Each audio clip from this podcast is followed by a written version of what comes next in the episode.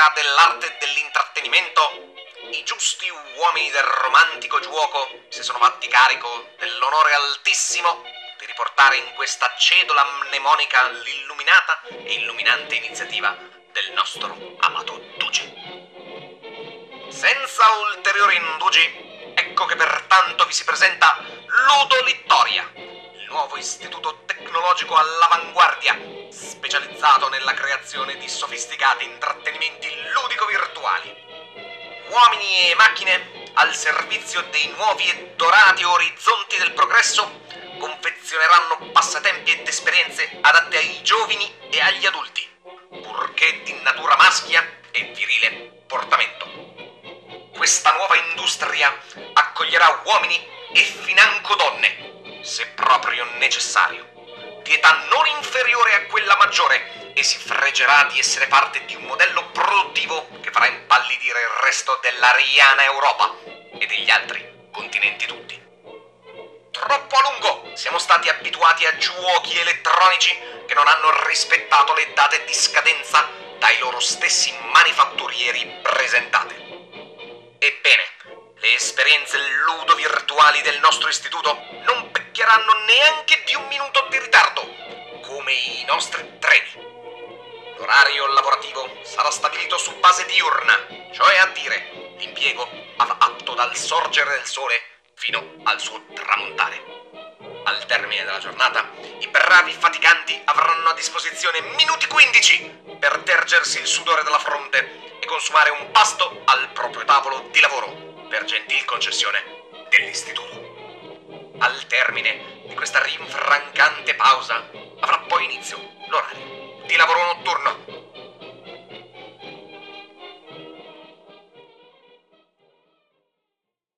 Ho fatto carte false per arrivare qui, Ludo Littoria. Tirocini non pagati durante l'università, pomeriggi e sere e notti spesi qui in ufficio senza contratto, perché dovevo, o meglio volevo, dimostrare la mia buona volontà, succube della propaganda com'ero. Prima ancora di firmare il mio primo contratto, un altro stage, questa volta pagato il minimo sindacale, sapevano tutto di me. I miei punti di forza e quelli deboli, il nome di mia madre e le insicurezze nei confronti del mio compagno, che aveva l'unica colpa di sostenermi anche di fronte alle recensioni infernali di Ludo Littoria su Glassdoor. Sapevano tutto e l'hanno usato contro di me, approfittando delle mie debolezze. Un giorno il creative director del progetto si stava lamentando della funzione che si occupava di generare il loot dai nemici. Le percentuali erano sballate, la frequenza con cui comparivano le armi epiche era troppo bassa. Le ho fatto notare che erano in linea con il documento di design che mi era stato consegnato. Non l'avessi mai fatto. Tutti quei mesi di confidenze storte dopo il lavoro non aspettavano altra occasione per essermi sbattuta in faccia, lì dove doveva fare più male. Nessun sindacato a cui rivolgersi e la sicurezza di non poter più lavorare nell'industria se avessi fatto qualcosa, perché il creative director è un pezzo grosso, con un sacco di amicizie importanti. Nemmeno la dignità di potersi licenziare, perché dopo tutto, dove altro sarei potuta andare? Gli altri camerata mi sostenevano, o almeno così pensavo. È fatto così. Sopporta. Dopotutto non è nemmeno il peggiore con cui lavorare. Le battute razziste nella chat di lavoro sono pesanti, ok, ma alla fine non sei mica negra. Ha quegli scatti d'ira in cui ti demolisce, però chiede sempre scusa e ogni venerdì porta tutto lo studio a bere fuori. Come fai a ribellarti quando tutti quelli attorno a te nella stessa situazione sembrano crogiolarsi nello status quo? Non accusare nessun problema dove tu vedi solo le fiamme dell'inferno. Se quella è la normalità, se tutti riescono a scendere a patti con la normalità, l'unica spiegazione che la mente razionale da programmatrice può concepire è che il baco sia tu. Sei tu il dato che, dato un input, produce in output insoddisfazione e urla e tossicità. Il problema è che la vita reale non è un'idea.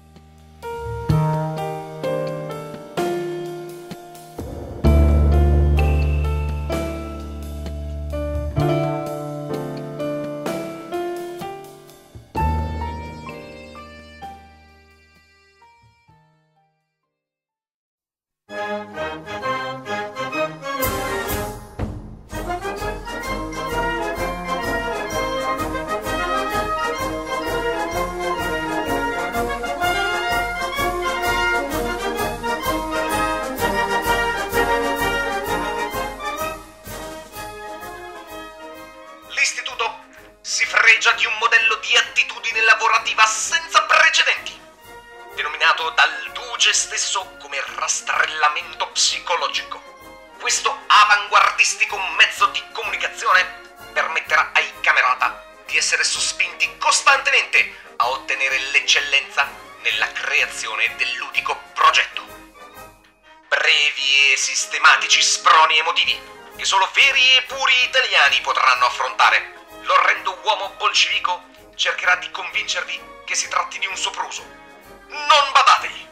Ludo Littoria è prima di tutto una famiglia. Una famiglia stoica, marmorea, unita e inespugnabile. Per tal motivo, vita privata e lavorativa si intrecciano, come il fascio che simboleggia il nostro autorevole istituto. Ludo Littoria, però, vuole essere avanguardistica anche nella sua etica e nel rispetto dei propri dipendenti.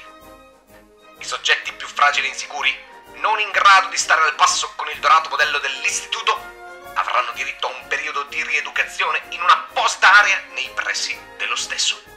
Il campo di villeggiatura coatta Giovanni Gentile, che li agevolerà a tornare forti virgulti nuovamente utili all'istituto.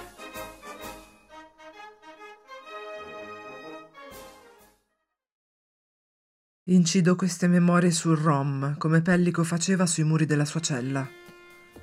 La mia prigione è più metafisica, un incubo virtuale che si materializza quando accendo il PC in ufficio, quando i primi colleghi iniziano a marciare dentro l'ufficio, interrompendo quei pochi minuti di quiete prima dell'inizio delle 12 ore di turno. Incido le celle di questa memory card, nella speranza che qualcuno le ascolti, che il nostro dramma diventi il dramma di tutti anche fuori dalle nostre celle. Non succederà, non mi illudo, perché i nostri geni sono troppo egoisti e la nostra sofferenza viene barattata con un escapismo che è troppo prezioso, perché permette a tutti gli altri di sfuggire per qualche ora dai loro problemi. A noi non resta che questa memory card, questa cedola mnemonica, come la chiamano loro, che alla fine non ricorderà nessuno.